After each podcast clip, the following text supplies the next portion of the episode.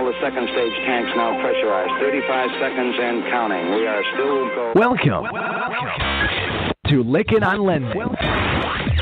Are we beginning to see the formation of a fundamental shift in the American dream of home ownership? A weekly mortgage market update. 20 seconds and counting. Providing up to the minute information of Chinese investors in the real estate market, and they're really starting to have an impact, but it's only on interest rates, loan programs, and hot industry news relating to the mortgage industry. T minus 15 seconds. Guidance is internal. If you look at it on a dollar value, it's significant. If you look at it on a unit basis, it's inconsequential to the overall big market. To participate in today's program, our guest call-in line is 646-716-4972. Here's the deal. How much of the market, real estate market, is comprised of this type of property? 12, 11, 10, 9. Ignition sequence start.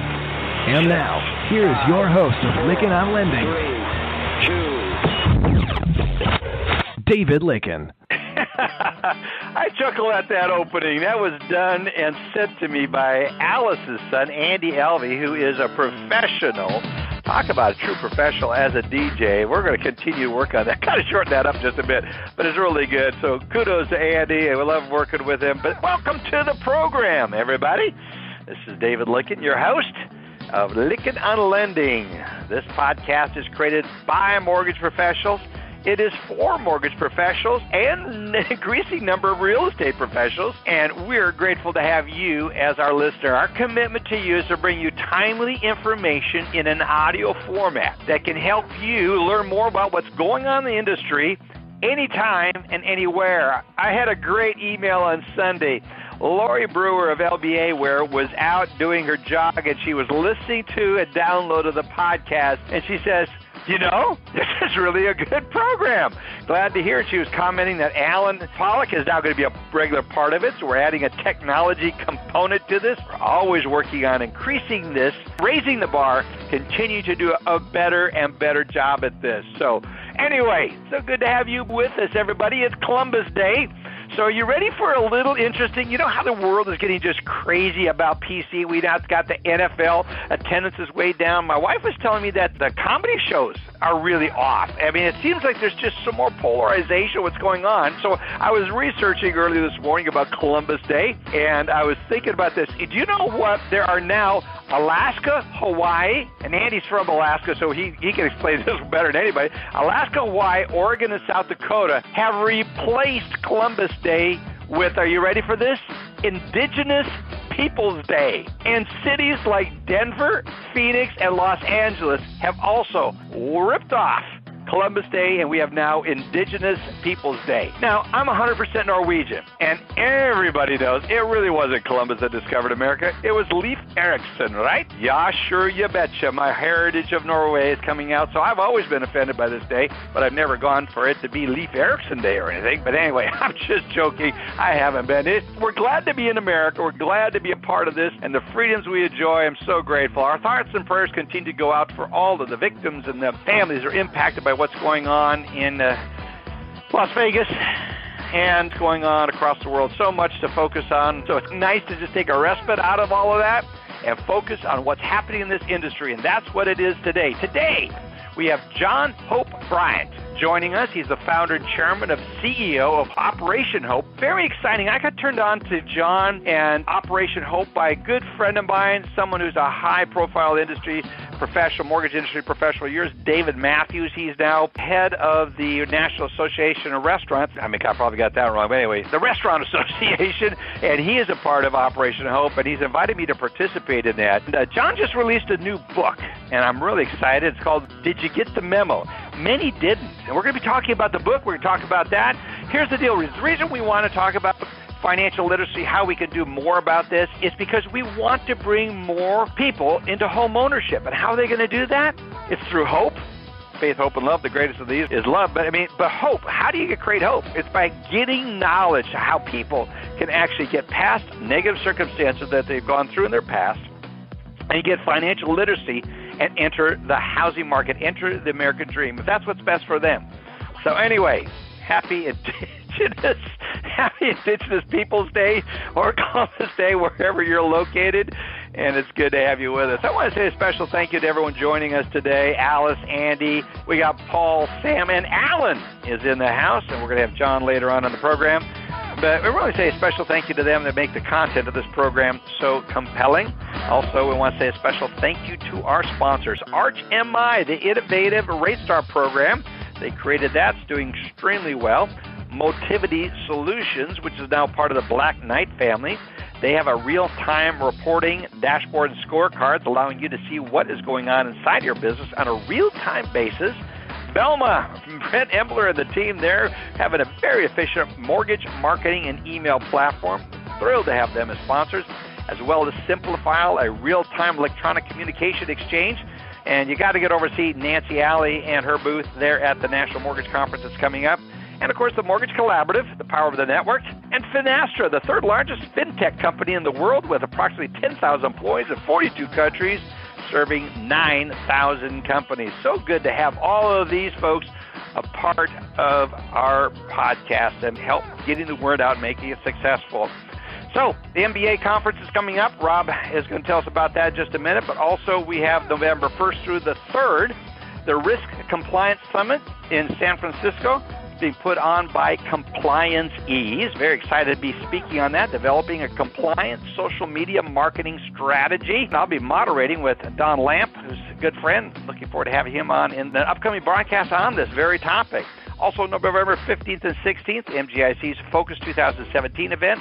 I'll be the keynote speaker at that. Learn more, you can head over to our website, Lykken on Lending, or over Sam Garcia's website, Mortgage Daily, for an exhaustive, and I mean, Sam's got an exhaustive list of everything going on today. So, without further ado, let's see what Rob has for us. Hi, I'm Rob Van Raaphorst. Welcome to this week's Mortgage Minute and the latest news from the Mortgage Bankers Association. This week, FHFA Director Mel Watt testified before the House Financial Services Committee.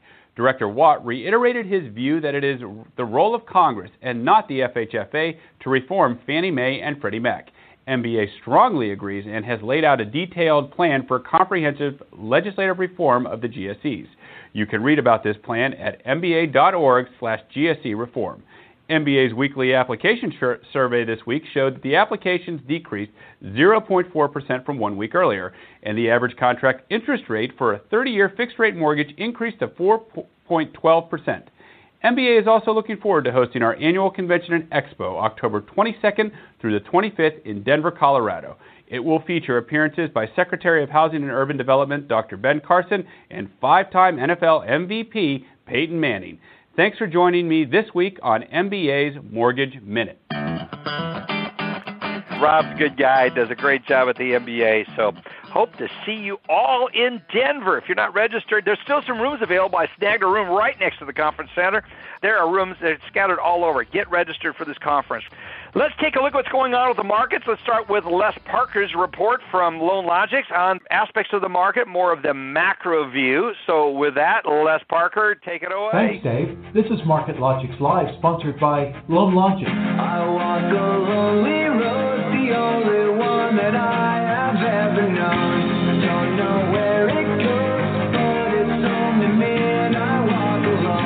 She walks a hero road, the only one that she's ever known. Don't know where it goes, but her gold leads and she makes the loans. She leads to empty streets on the boulevard of broken dreams. The evidence is overwhelming that Europe has major structural problems. In the end, the alternative golden rule applies. He who hath the gold rules. With Germany being the largest European economy, it is the biggest benefactor of the euro. Europe's lender of last resort is Germany.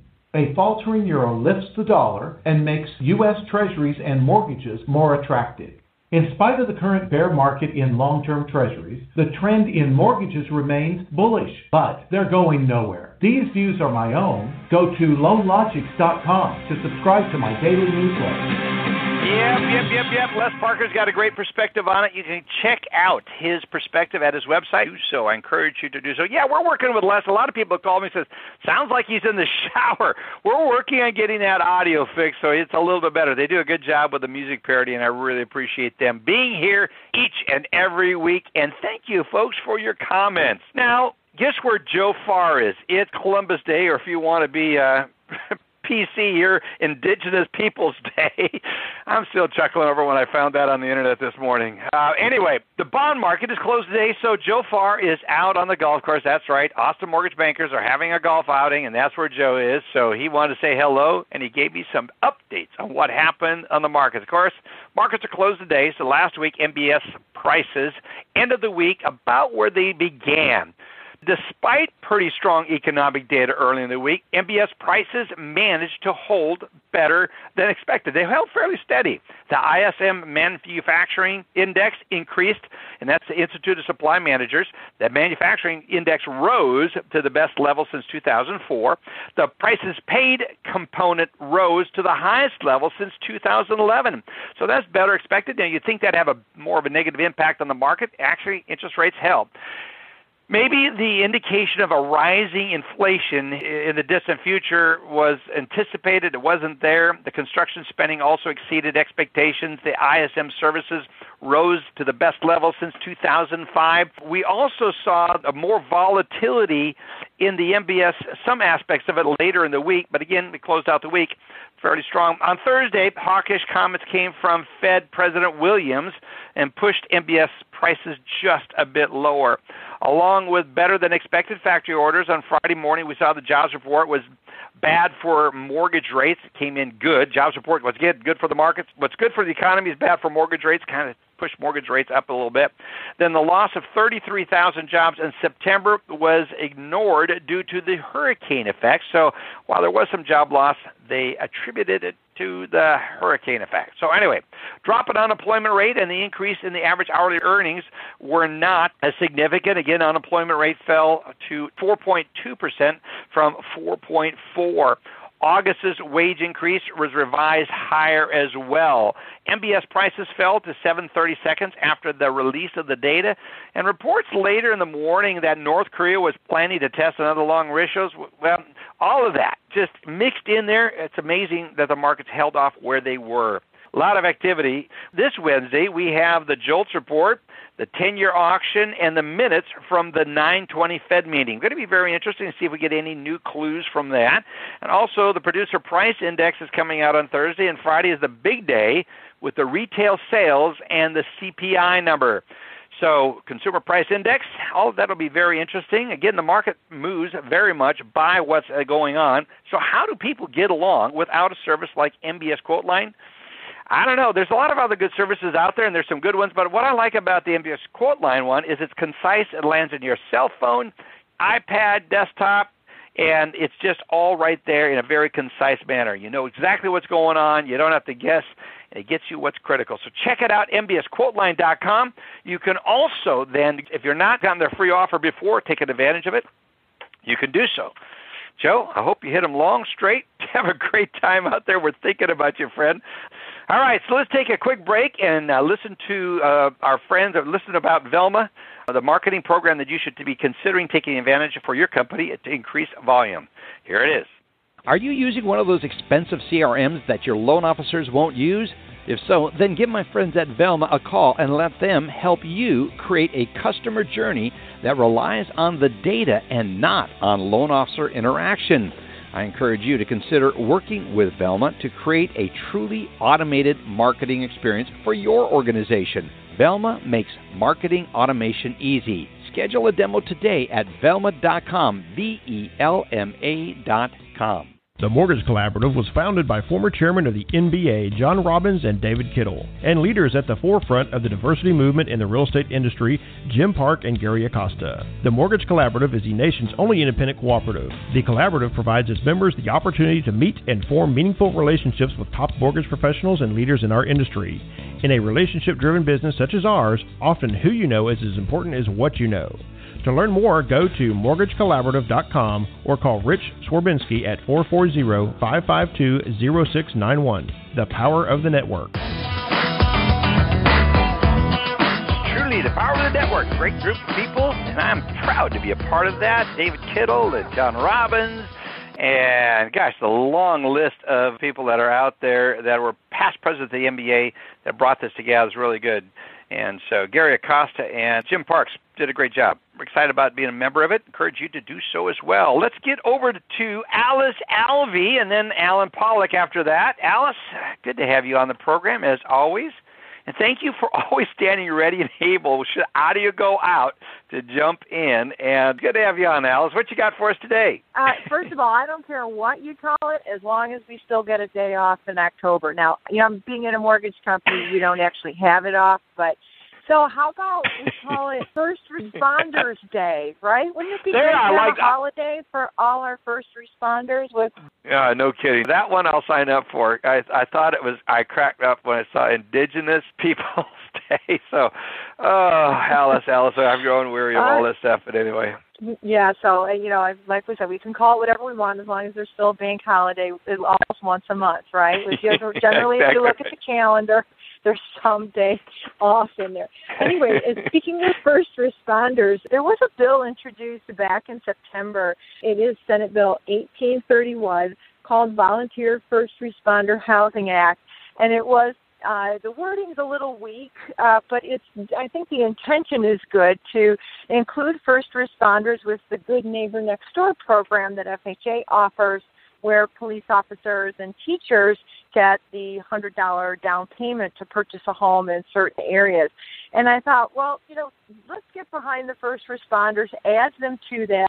Uh, I think the wording of it needs some cleaning up to make it clearer, but the idea of adding firefighters, anybody with two years of service, 200 hours, uh, that sounds reasonable to me, and I like that. Now, I don't know if we're going to get anything through in these last few months, but if anybody's looking for a silver lining and something fun to latch onto, to me, that's on the list. Um, Senate Bill 1753, the transitional licensing bill, is still not moving. Talking with Bill Cosgrove, you know, he's still very connected with the MBA, uh, having been president. His thoughts on this were that, you know, maybe if we can get a tax bill through, some of these things can get attached to it. And I thought, well, that's brilliant because that's probably what uh, the best path that we might have. So nothing yet on tran- transitional li- licensing, although it did make some good steps forward this year compared to other years. And then wrapping out uh, two things, uh, comment period. So comment period is actually expiring today for the CD, changing the terminology within TRID to make sure the CD rule, the delivery of the closing disclosure rule, is cleared up. Because today there can be those odd circumstances where you've got to actually wait four days. And we really need this wording cleared up. For those of you who haven't chimed in yet, post your comments. Make sure it's clear to the CFPB that they do need to clarify this, do need to make sure when a closing disclosure is gone out and I am reissuing a closing disclosure, that is okay. I can reset my tolerances as long as I still have like three days, not four, three days. Three is painful enough. Don't even 24 hours. it's all we can do to get that right. So anyway, it's a simple post that you can put in there to encourage that we do clarify this to keep life simpler for consumers. One last thing, there are there's a proposal out there from the CFPB, and proposal is probably too too strong of a word because the CFPB, when it comes to HMDA reporting, they know what they want and they're going to make sure they get what they want. But they do have to go through a little bit procedural here. They did post to get some comments. These must be received by November about the public viewing of HMDA data.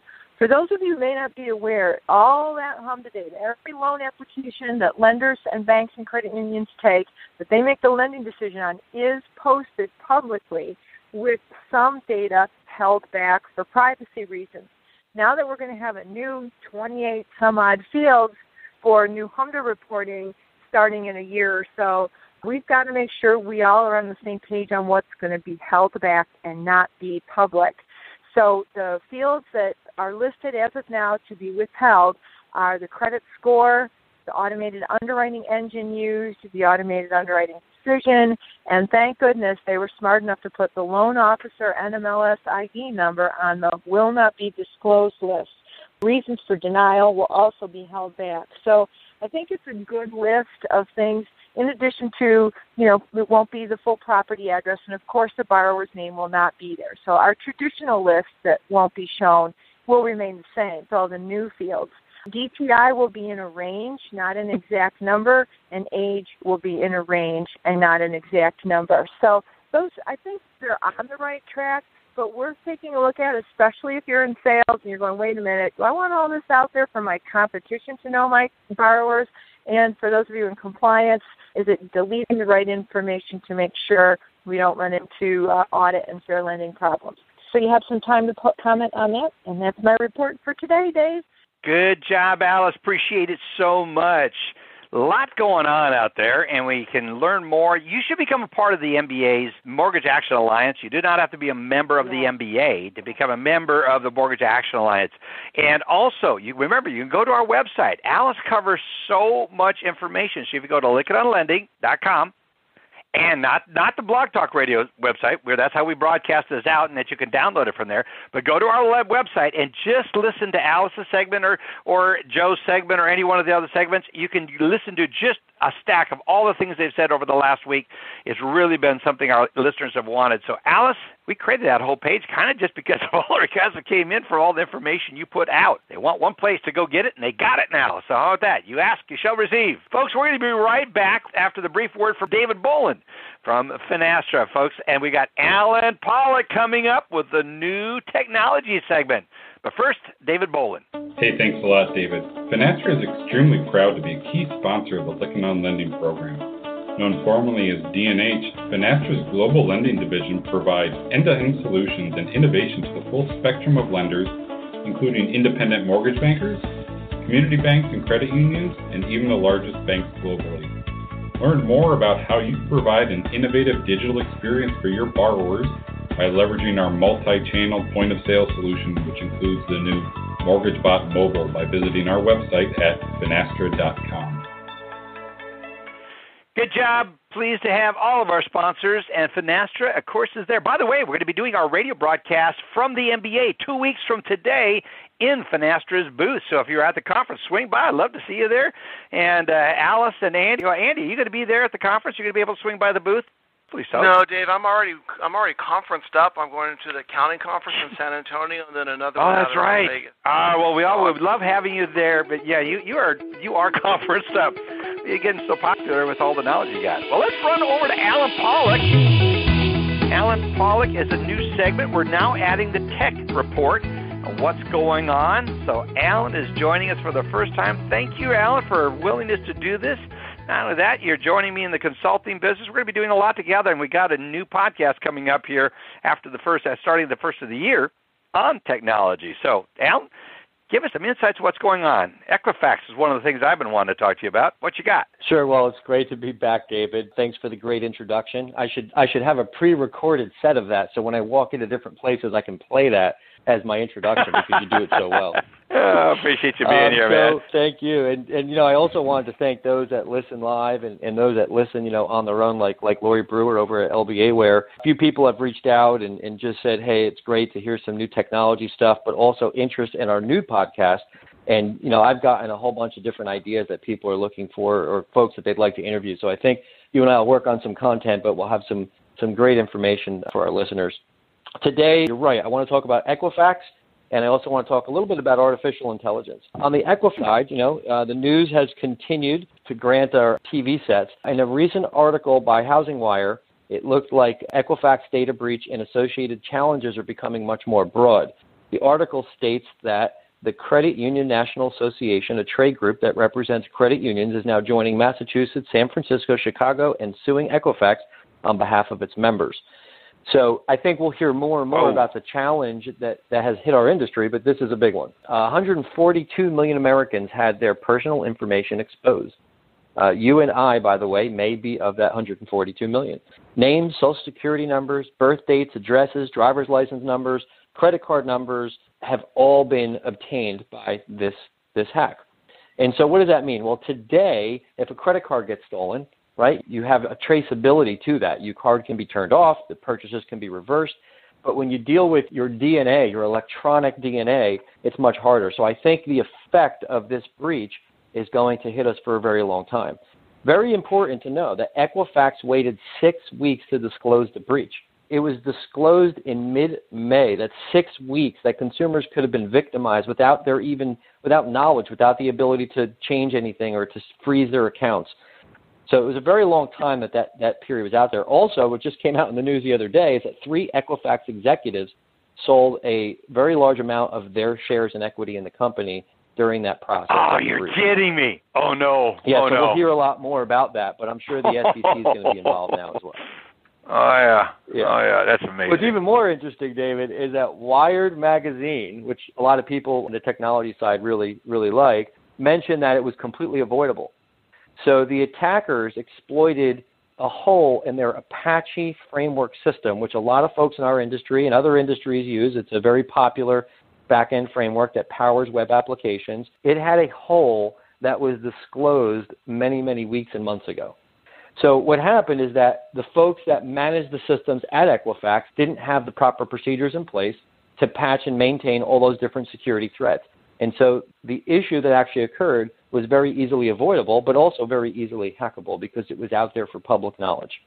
And they happened to be No. So who knows what other targets are out there, but that is extremely important. And so, you know, you think about it, what does it really mean to our industry today, right? Well, it means that our vendors are at risk. The systems that they have in place and the technology they use needs to be updated. Infrastructure and the process to manage and secure those systems we have today needs to be updated. Our lenders are at risk. What vendors do those lenders have in place today? Where does their Yep. data flow? You know, the orchestration of all these different vendors we have in place today moves back and forth between many different places. So that's obviously a really important component. And I think it's super important to reanalyze your vendors, whether you're on the vendor side and you're working with other vendors or you're on the lender side. You know, very interesting statistic. I've been looking at a couple of these different things, and there's an infographic that was put together by Couchbase, which is a very big database platform, and they interviewed a couple hundred different CTOs, CIOs, and other folks. And what they're basically saying is that right now, $5.7 million on average is spent on the digital transformation. But 86% cited a lack of agility when developing new applications, and 84% of those state that legacy databases have canceled, delayed, or reduced digital projects. So think about Wow. last week, we talked about the digital transformation of the industry, and you look at right now with this big data breach, there is either applications or systems or or digital experiences that are at a halt because of these back end systems, or there's stuff that's just being done and, and folks maybe don't know enough to know that they're they're widely exposed. So Equifax is a big deal. I think we'll start to hear more about it over the over the next couple of weeks. especially on the stock trading. I wasn't aware of that. That's amazing. That's that is going to land some people, unfortunately, in jail. That's just sad. It's unfortunate. It's just stupid. Pains me to hear that. Well, I signed up. My bank offered me this service, and we signed up for it. It's now covers not only your credit, but stealing your identity. It includes identity theft. And we're part of a small community bank. I'll offer more information. We're trying to get them on as a to interview them to make them aware of that. This, this is really critical. This is this is I mean, I'm stuttering is what I, I listed it. So anyway, Alan, good to have you back on- on the program. You people that did not, our listeners that did not hear you last week, go listen to last week's podcast. You can get to it on the website. Alan, we're glad to have you be a part of this. We're going to come up with Sam Garcia just a minute with Mortgage Daily right after this brief word from Simplifile. Simplifile has technology that gives you the ability to collaborate with settlement agents via real time chat and messaging, allowing you to track changes, send, receive, and validate documents, as well as obtain status updates and deal with issues as they arise. All of this in a real time electronic communication exchange. And best of all, you have a complete audit trail of all communications. To learn more, go to simplifile.com or call our good friend Nancy Alley at 1 800 460 5657. You know, I was just thinking about it. You know what? Electronic communication may be the better, safer way to go about it. Check it out at Simplifile. Get over to their booth at the MBA and learn more, especially with all the data breaches going on there. They're a good partner. Check them out. Sam, good to have you with us again, as always. What's on your radar screen? By the way, I tell everybody go check out mortgagedaily.com. It's a great website. Sam, good to have you here, friend. Hey, David, good to be here. Uh, here are a couple interesting headlines that folks might want to go check out on Mortgage Daily. Where we published over 100 stories a month. The, although the jobs report was weak, non-bank mortgage jobs expanded by 1,500 people in August. That's good news. FHA 30-day delinquency was up but the 90 day rate at FHA was the lowest it's been since 2008. Data from Reverse Market Insight indicates that American Advisors is the biggest HECM originator, and this is you know based on FHA's fiscal year. And then subsidiaries of Ocwen and Quicken are among the top five HECM originators. Now, I'd like to focus on a couple stories about uh, secondary marketing transactions. I think you and our audience will recall, you know, that loan sales, secondary market loan sales, became non-existent shortly after the financial crisis. Um, well, we've seen, you know, more and more activity with secondary transactions lately. One of them, Freddie announced the sale of more than 800 million in slightly past due or reperforming loans that it's expecting to be securitized. MIAC recently, or just just announced, shall we say, a whole loan sale of 50 million dollars in arms. And then, you know, when I look back go earlier on the some of the stories we've covered this year, I didn't even get to the beginning of the year, but I see that this year we've covered the sale of more than six billion dollars in Fannie Mae loans, nearly 300 million in reperforming Freddie Mac loans, and nearly 300 million in sales of reverse mortgages and bank and property loans by HUD. And then MIAC's also additionally announced nearly 90 million dollars in, in high quality and HELOC and non-performing loans. So, you know, we've seen that market really come around. We've got secondary activity going, and uh, when that happens, of course, that means more product could be ultimately available with more investors playing. So, you know, I'd, I'd be curious to get Andy's insight on this, you know, activity as of late. Well, you know, Sam, you bring up a lot of really interesting points, and on your website, you're talking about that $800 million Freddie Mac sale. And in that Freddie Mac sale, I think the thing that's really interesting, actually, there's two things that I thought was really interesting. The most important, though, is that the buyer, Towd Point, bought the whole loans from Freddie Mac, was then obligated to now securitize those loans back through Freddie Mac. And here's the good part, here's the crazy part, the awesome part. The purchaser has to hold the Z tranche. So the first loss pool has to be held by Towd Point, with the rest sold to Freddie Mac. This is this is awesome. This means that we're going to be able to do Freddie Mac trades with second tier loss reserves, so that we can I'm not in favor of going crazy on subprime. We don't want to do that. But, you know, maybe there are some areas where we can, if the investor is willing to take the loss, to do some loans that are a little bit more high LTV kind of stuff and have the investor hold the first loss, which is exactly what just happened with this trade. So I thought that was really interesting. The other thing that I thought was interesting, Dave, you'll like this. North Star Mortgage is the servicer, and you know what yeah? their what their doing business name is? So North Star, you don't call them North Star. You when you call up, their DBA is Mr. Cooper. So when you call up the phone, they go, "Thank you for calling, Mr. Cooper. May I help you? Thank you for calling, Mr. Cooper." So um, they have a name, Mr. Cooper, as their DBA. I thought that was interesting too. But that, that was interesting. First launch tranches are back. First launch tranches are back. That's awesome. Thanks, Sam. That is interesting. Yeah, sure, sure. I'm glad Good you job. brought up that Nationstar thing too. Nationstar taking that new Good name stuff. of uh, Mr. Cooper. Yeah. That's very fascinating. Sam, thanks so much for participating. Andy, for thank you for chiming in. Good job, folks. Everybody, everyone, we're uh, go check it out mortgagedaily.com or get a hold of Sam at Sam Garcia at mortgagedaily.com or two one four. 521 1300. Give him a call. We'll be right back after we talk with our good friend Jim Jump at Arch about the latest RateStar program. Thanks, David. Let me tell your audience a little bit about Arch MI RateStar. RateStar is the most sophisticated pricing solution for mortgage insurance quotes ever built. RateStar has an advanced revolutionary design. It's simple to use, it's easy to access, and it's fully mobile. You can access it anywhere, anytime. RateStar provides a more sophisticated and dynamic pricing solution, far superior than conventional rate sheets. It's available on loan origination systems, through many pricing engines, and it rewards your origination of high quality loans, again, with our most competitive rates.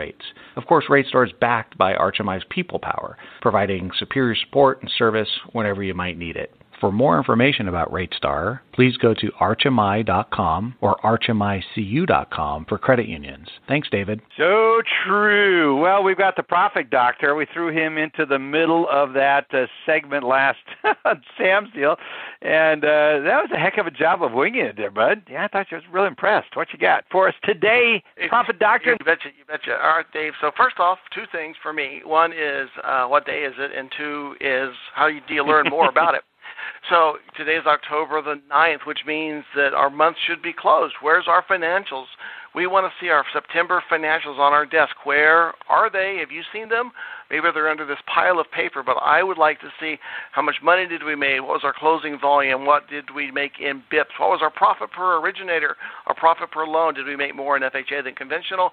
I should know that by right now because my accounting department should be able to produce that for me. If they can't, then we can help, but the good accountants should be able to drive results and use systems to get information.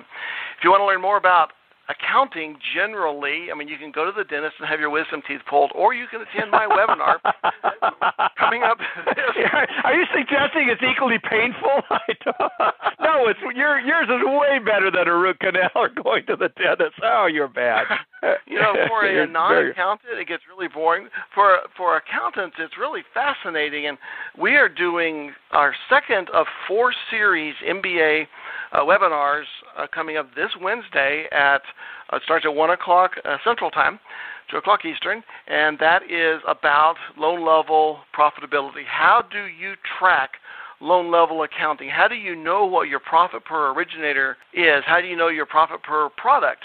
And we go through how to do that and how to do it simply, how to do it using QuickBooks even, and then obviously the, the high-end systems like Accounting for Mortgage Bankers and Loan Vision do it really well. But you can get this stuff done, and we teach how to do it in the webinar. The next week is then hedging, and the following week is accounting for hedging transactions. So it keeps getting more complicated as we go through. Yeah. But tomorrow, in two days, learn more about accounting. MBA.org education. Thanks, Dave. Even for the non-accountants out there, you'll learn something, and Andy makes it so interesting. Like Alice, she can make regulatory stuff interesting. Andy takes accounting stuff and makes it interesting. So excited to have John Hope Bryant coming up right after this break. Motivity Solutions and the latest KPI of the week. We've got John Maynell, and then we're going to be back with John Hope Bryant. John. Hello, Dave. Thanks very much. Great to be here as always. And this week we have another key performance indicator related to TRID. And the KPI is underwriting to closing days. And like all TRID metrics, the focus is the estimated closing date and how far in advance a file should be submitted to underwriting to make provisions for any and all underwriting eventualities, possibly multiple resubmissions, and leaving enough time after final approval to finish the loan and deliver the closing disclosure on time. A very common practice for lenders that have automated their analytics with mortgage business intelligence like Movation is to have the system automatically send email alerts to participants on those loans that are running late and at risk of missing these milestone deadlines. Now, this allows loan participants to continually reprioritize their workflow to ensure they remain compliant, clearly demonstrating again that what gets measured gets results. And with that, Dave, I will thank you once again and turn it back to you. Thank you, John. Appreciate it so much. Folks, I was introduced to OperationHope.org by a good friend of mine, David Matthews. David and I have known each other forever, and we're thrilled to have David's a part of it. I believe he's maybe even be serving on the board, if I'm not mistaken. We'll get that clarified. But he introduced me to John Hope Bryant, and I'm really excited about this because here's why. There are so many first time homebuyers. We need to get back in the market. And I'm very excited to figure out ways we can do that. And so many people didn't get the memo on how you can clean up your credit, how you can get things working. Well, John just released his book. We're going to be talking about it here and how what you can do. And you should be pointing people to operationhope.org on the website. So without further ado, let's get John Hope Bryant on the phone here. John, are you here? Honored to be with you. And yes, Leif uh, from Norway. I've spent a lot of time in Norway every year through my friendship with the Crown Prince uh, of Norway, Haakon Magnus, and my work with him around. Oh, wonderful! I know Norway seriously. So yeah, they came here before uh, Columbus without question. But the reason they call it, I don't know, it wasn't my idea, but I think the reason they call it indigenous uh, the Indigenous Day, or in honor of Indigenous Day, that the Native American Indians were here thousands of years way before, yeah, anybody else. So it's sort of it's sort of like you can't discover something that was already here. Discovered like and occupied. Yep. Yep. Well, I did some history on it. It was really interesting. It was the Italian Catholics that wanted to really lock that one down for themselves. So it, it is what it is. We have our, we have an adopted daughter. Uh, she's African American. She's part Cherokee. So we've got we represent all of it, and so we've got it all inside of our family. And but John, I I just want to say how thrilled I am to have you here. For our listeners, uh, American Banker named you the Innovator of the Year. You're also in the 50 top leaders for the future. So it's you're someone we should be paying attention to, and especially what you're doing through OperationHope.org. So let's start by telling our listeners who you are, and then get into Operation Hope. What was the what what caused you to form that? well, I'm an entrepreneur. We run today. Uh, I'm from California in South Central Los Angeles, and my mom and dad divorced over money. Um, I remember them arguing when I was five years old, and they built something from nothing as uh, uh, really some of the folks who migrated from the south, the southern states to California, where I was born. But because they were financially, my dad was financially illiterate. We make a dollar instead of a dollar fifty. The more money he made, the broker he got. So we went from owning owning a gas, owning nothing, owning a gas station, an eight-unit apartment building, which we bought for eighteen thousand dollars, which today would be worth five million.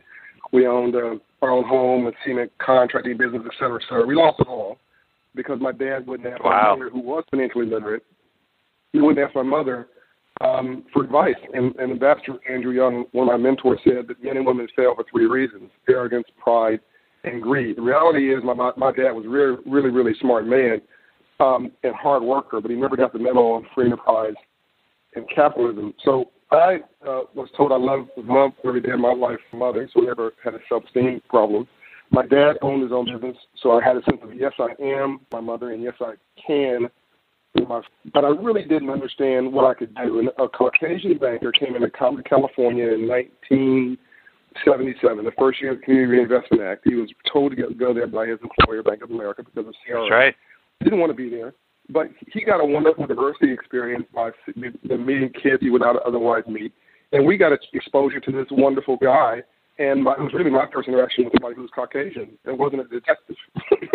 and and we both wow. had a wonderful we had, we both had a wonderful experience, and he ultimately said, you know, you kids are just like my kids at home, and, and you made my life better. And that banker was in the I think the second session of home economic class.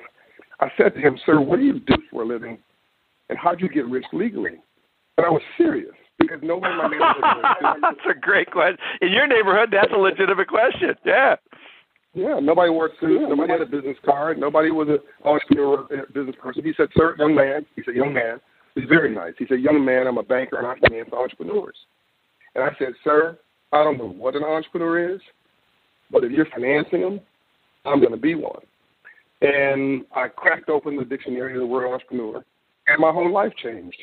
And that's, that's so awesome. There was a, yeah, that's when I realized that I hadn't got the memo. And that's what I realized that nobody in my neighborhood did. And that's when I realized what we don't know that we don't know killing us, what we think we know. And to make a long story yes. short, I borrowed forty dollars from my mother, went to the liquor store to sell candy. He wouldn't listen to me when I was telling him to sell, he sold the wrong kind of candy. So I opened up my own candy house in my den and put him out of business and made three hundred dollars a week when I was ten years old. And and and, and, and that literally changed my whole life. I love that. I love the stories. So you fast forward, folks, you know, no, you fast today. I'm sure you're going to say the stories of the folks who sort of came from nothing and and came from humble beginnings and made something. By the way, which is the whole state of the country. We're all immigrants, right? We're all yep. we're all we, yep. we all we all are vagabonds here in the U.S. except Native American Indians. We all of us made something yep. from nothing. You go back to two generations in your family, and they had dirt under their fingernails, right? Coming through elephant. That's right. And we just we take our stories for granted.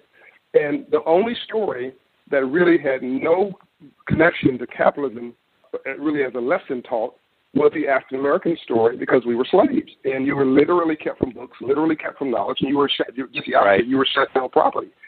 So until really 1970, there was no. Yes. Was, you know, we came into the light, but we had no no tools, and so there was a bank created in 1865 called the Freedmen's Bank by Abraham Lincoln, a brilliant president. Love this man. And yes. the bank's mission was to teach freed slaves about money. He was killed the next month. So no one wow. knows about this bank, and I'm the I'm the only American citizen ever to change the name of a White House building. Last year, I got them to rename the Treasury Annex building the Freedmen's Bank building. It's right across the street from the White House, right across the street from Treasury. And in honor of former slaves who put every dollar they had in that bank, and they showed such industriousness that Lincoln and his whole cabinet really was going to give them land and set them all up, and then of course Lincoln was assassinated. So you fast forward to today, and it's not just black folks who can get the memo. You have 35 million black people who never got a class on capitalism, but it's my white friends in rural white America. 50% right. of white Americans have a credit score below 620. That's about 28 million people. That's all my white friends in rural America who are depressed distressed, dying faster than anybody else in this country, and who are voting uh, in many cases in the voting cycle out of fear because their economy walked away from them. That's middle class Americans who are living from paycheck to paycheck, who are stressed out, who have too much month at the end of their money. So today, it's really not about black or white. It's about having some more green. yeah, that's good. I like that. That's a great phrase. And folks, we're referring to John's book that he just released, The Memo Five Rules for Your Economic Liberation. I love it. It was released September 18th, 2017, just last month. It's an excellent book, and I've been listening to his interviews and a number of the programs I went on. You can see them on YouTube. You can listen to a lot of John's interviews. I encourage you to go listen to it. John's an extremely articulate, passionate guy to help those that quote didn't get the memo. And so i recommend you getting his book. He's got a number of other books out there. One of my favorite ones was how the poor can save capitalism. And i go boy that grabbed my attention. So i started reading in that one john. You're very articulate. Let's talk about hope now and some of the things you're doing. One of the things in one of the interviews that i listened to you talked about how you are setting up in each bank many banks. And i think mortgage companies we have a 400000 listeners over 400000 listeners of mortgage professionals in the in industry, mortgage industry, creating housing finance. We need, we're seeing home ownership drop to the lowest levels they've been at at decades.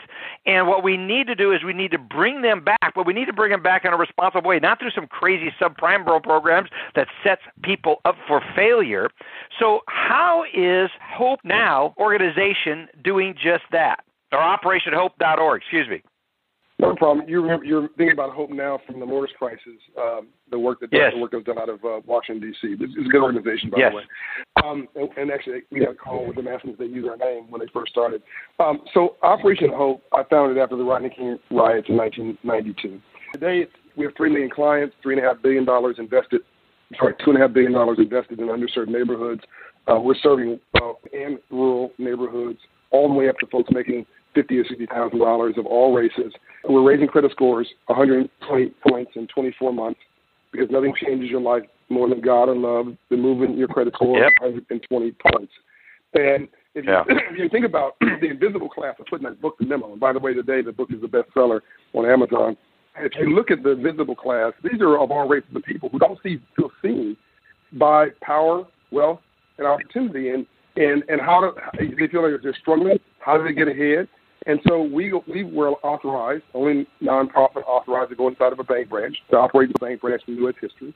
And we we decided to help the bank get out of the no business, which they're forced to be in if you have a 580 credit score, uh, and back into the yeah. business. Uh, I love that. So I, I, make- I, I got to interrupt because I, your audio is just a little fuzzy right there. Now, everyone.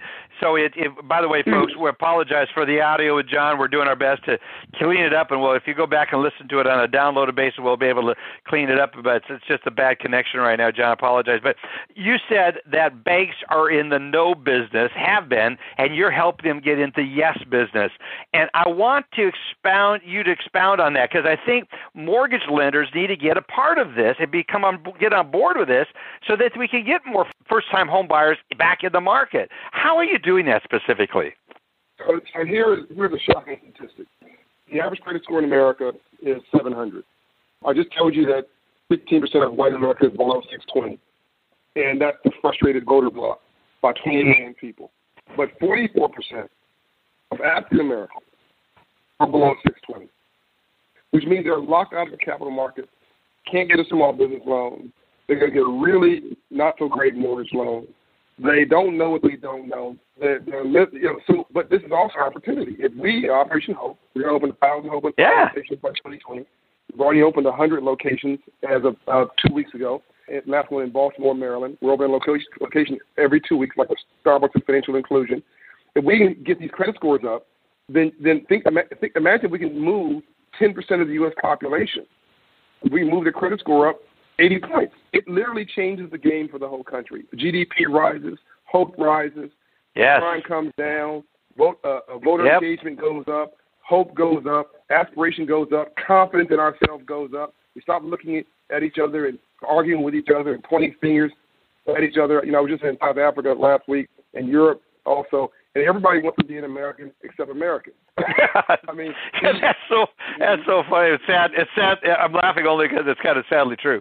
Yes. Yeah. So I think, but when you get the credit score up across the country, and imagine if we can get credit score up for Black folks from six six you know 44 percent under 620 to I don't know 55 or 60 percent, you know above 680, 700.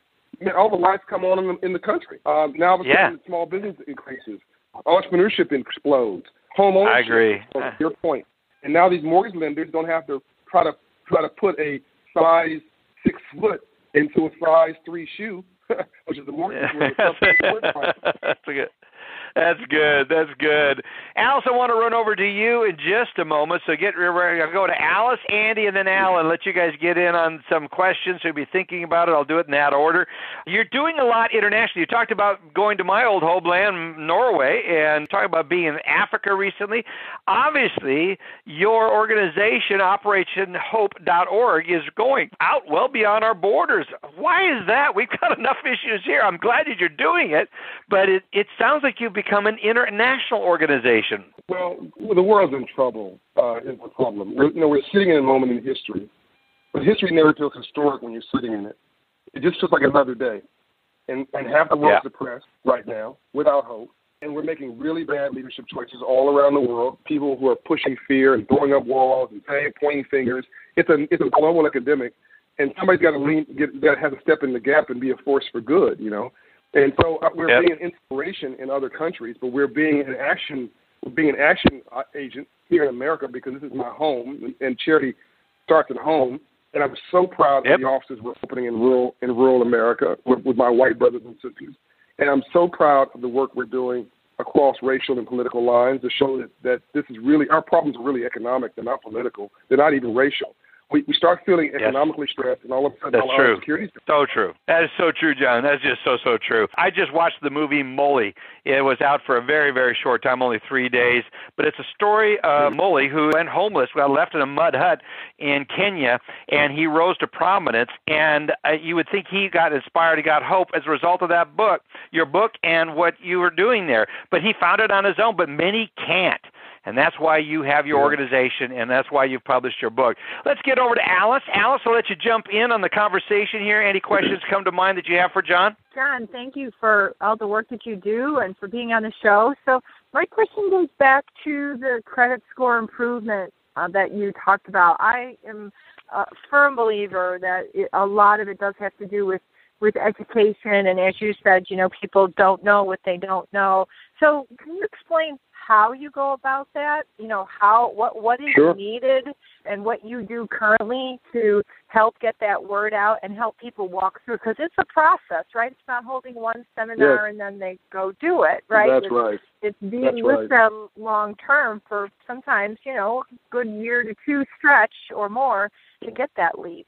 So i'd love to know a little bit more about what you actually do there. So those are excellent questions right that you just raised. The first thing i'll say very quickly is that we have got poverty wrong. We think that poverty is some little black kid or black woman somewhere with three children and she's disheveled. No, poverty is often our middle class friend right next to us because it's a state of mind, right? So, so if you have crappy self esteem and crappy confidence, then you're poor. Because if you don't know who you are by nine in the morning, by dinner time, somebody's going to tell you who you are, and and you can't do anything, including this radio program, without confidence hopefully self-esteem too. If you don't have confidence, your children will run over you. Role models. If all I see in my neighborhood is symbols of success, so rap stars, athletes, and drug dealers, then nobody should be surprised if our kids grow up wanting to be a rap star, an athlete, or a drug dealer. It actually becomes sort of common sense. You model what you see. And lastly, if you hang around nine go people, you'll be the ten. Code word for hope and the most dangerous person in the world is a person with no hope. So here's poverty. Uh, low self-esteem and low confidence, crappy role models and crappy environment, no hope, which means I see opportunity nowhere. Wealth is just the opposite of that, and all we do at Operation Hope is reintroduce you back to yourself uh, and give you your hope back, let the endorphin kick on the right side of your brain, and and that's and we use credit scores as a way to measure your progress in a way that the, the individual can feel confident about themselves, and markets can reward that confidence with more opportunity. So when you walk into a Hope Inside location, and we're 12% by contract of our SunTrust Bank branches, we just did a deal with Regions Bank, 10% of their bank branches, all, all their branches. So 200 locations for SunTrust, 100 with Regions. First Tennessee Bank, 10% of their branches. OneWest Bank, Bank 10% of their branches. We're in Whole Foods. We're in Hyatt hotels. We just did a deal with Delta, UPS. So now we're going into employers and not just retail locations. So you walk into Hope Inside location, and imagine going into Target and seeing Starbucks on the right. So now you walk into a bank branch and you see Hope Inside on the right. And you and and the banker, no one knows this really. Even mortgage professionals listening to your program may not know. The banker literally cannot tell you when you when they pull your credit report for your mortgage application. That bank, they cannot tell you. They know right that moment it's 590, 580 credit score. You're not going to get approved. But they can't say it for fear of regulatory burdens, risk management, or being sued. So let you go through the whole process. And then when you get declined, they tell you they refer you to the credit bureaus. Well, you have low self-esteem. You're not going to the credit bureaus. You're going to click off and press go home, cursing at the bank. The bank manager's job is to say, look, I can't talk to you about this. But that guy or that girl 10 feet away, they don't work for me. They work for John Bryant. They're a nonprofit. They can talk to you. Go over there. We pull the credit report. Yes. Go ahead. so you're saying the person is sitting in the branch of the bank branch. Do you have any mortgage companies signed up for this program, John? Uh, not yet. Not yet. Well, we're going to try to make an impact on that and see if we can't help on that. Let's let's get over. I'm looking at the clock. It's just man, we're burning up time faster than ever. I know- Want to so get let- through so the let- end? So let, Go ahead. Fin- I know Finish I your got long. I know I got long. I know I got long riffs, so I apologize. But let me just just end that question thing. We worked that lady for eight months. We got her credit score up. Uh, in that example, um, 90 points. We walked about across the hall, got her a four percent mortgage with SunTrust Bank. She became a homeowner in Memphis, Tennessee, and got her earned income tax credit check for another ten thousand dollars. And she then hired people in the neighborhood to put a roof over a new roof on her house and landscaping in front of her house, which popped GDP in the neighborhood. So we're like a financial concierge, right? Like a private banker for the poor and the working class. All right, back to you. Yeah, I love it. Concierge inside of a bank. Now, hopefully, we get some mortgage companies to sign up for that. Andy Schell, let's get you in on the discussion here quickly. Hey, hey, John. Thanks for being on the show. It's great to have you here. Quick question. I embrace everything you're saying and fully support your efforts. I, for a long time, have believed that knowledge is power, and I applaud your efforts to get knowledge to everybody. And this isn't a race thing. I've got relatives of mine who have known me all my life and they won't they won't listen to me for a second. They won't hear what i tell Yep. them about pay your bills on time you can get your credit score up. So it's not just it's about hearing it's about receiving the information. It's like going to the doctor they know they need to but they don't. So how do you get people uh, undereducated to accept the fact that they need to hear this and they have to put forth the effort to change the way they've been li- living because they have to pay their rent on time, have to pay their house payment on time, can't default on their car loans, and I've been struggling with this all my life. And so I'd love to hear your wisdom on this area. Yeah, so let me take the toughest example. It's a great question.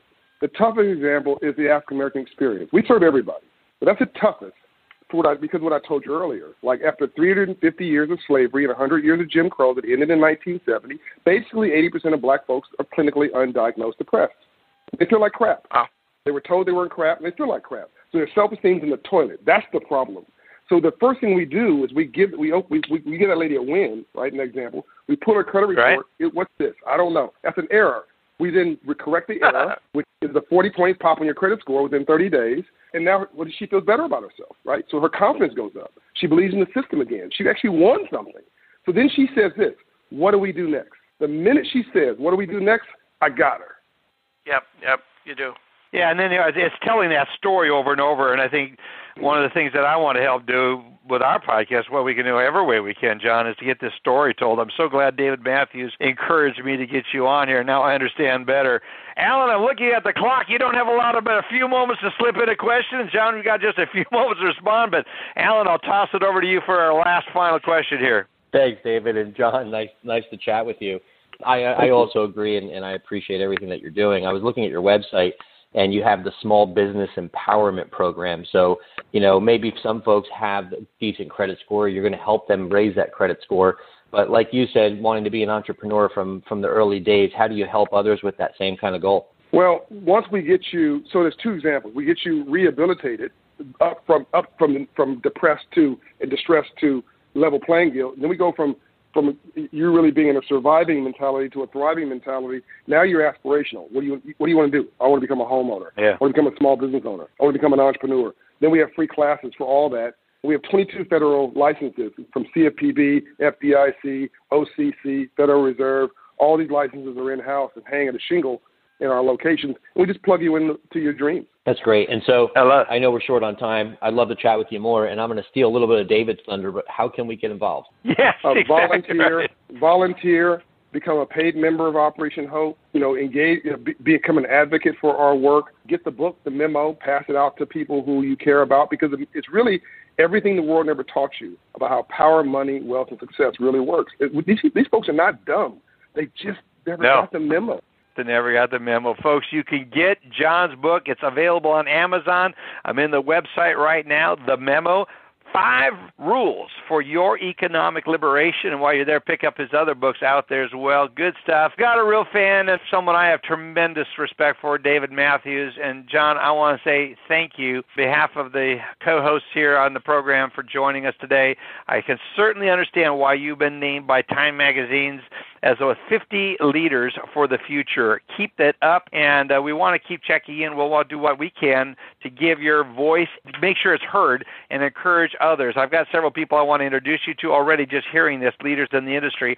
So we need to get you speaking at more of our conferences. So kudos, way to go. Thank you so much for joining us, John. Let you get the last word in just as we wrap this up. Thank you so much. I, look, we can do well and do good. We can do well by doing good, and we can reignite the story of America. This country's story is far from over. We're still the largest economy on the planet, but we got to believe in ourselves, stop fighting with each other, and, and understand that we are all Yes. God's and we're all brothers and sisters.